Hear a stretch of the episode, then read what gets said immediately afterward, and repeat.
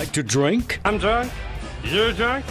Everybody's drunk. Consider yourself a beer snob? Beer, beer, beer, beer, beer. Maybe you prefer liquor. I am the liquor. No matter what you drink, we've probably tried it. I love scotch. Scotchy scotch scotch. Here it goes down, down into my belly. Mm-mm-mm. It's the Weekly Booze Review, a Midwest Communications podcast. Hey, it's Jordan Henry flying solo this week.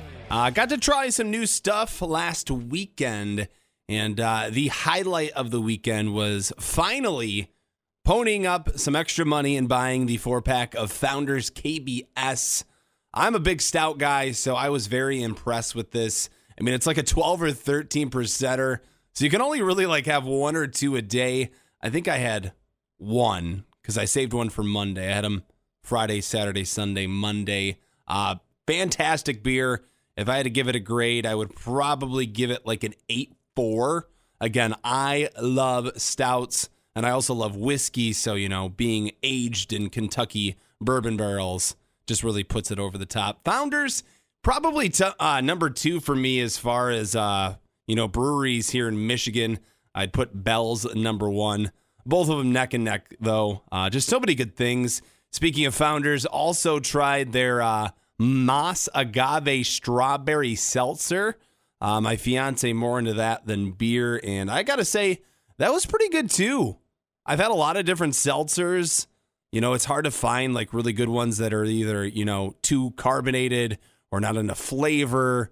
This was just perfect. It was the right carbonation. It was the right flavor. This one I probably give it like a seven nine, maybe an eight one. Uh, very good. I believe they have a 15 pack with three different flavors.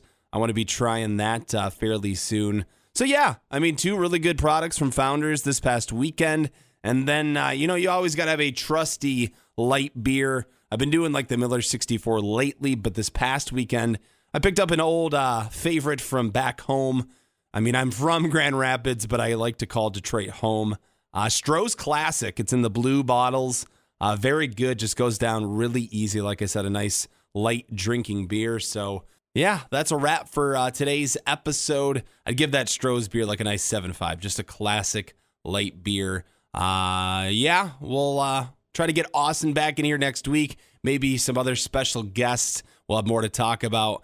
I mean, I could talk more by myself, but again, I'd have to drink more, and that's not always the best idea. So I'll be back next week. Three suggestions for you to try this week. Remember, please drink responsibly and never drink and drive. Thanks for checking out another episode of the Weekly Booze Review, a Midwest Communications podcast.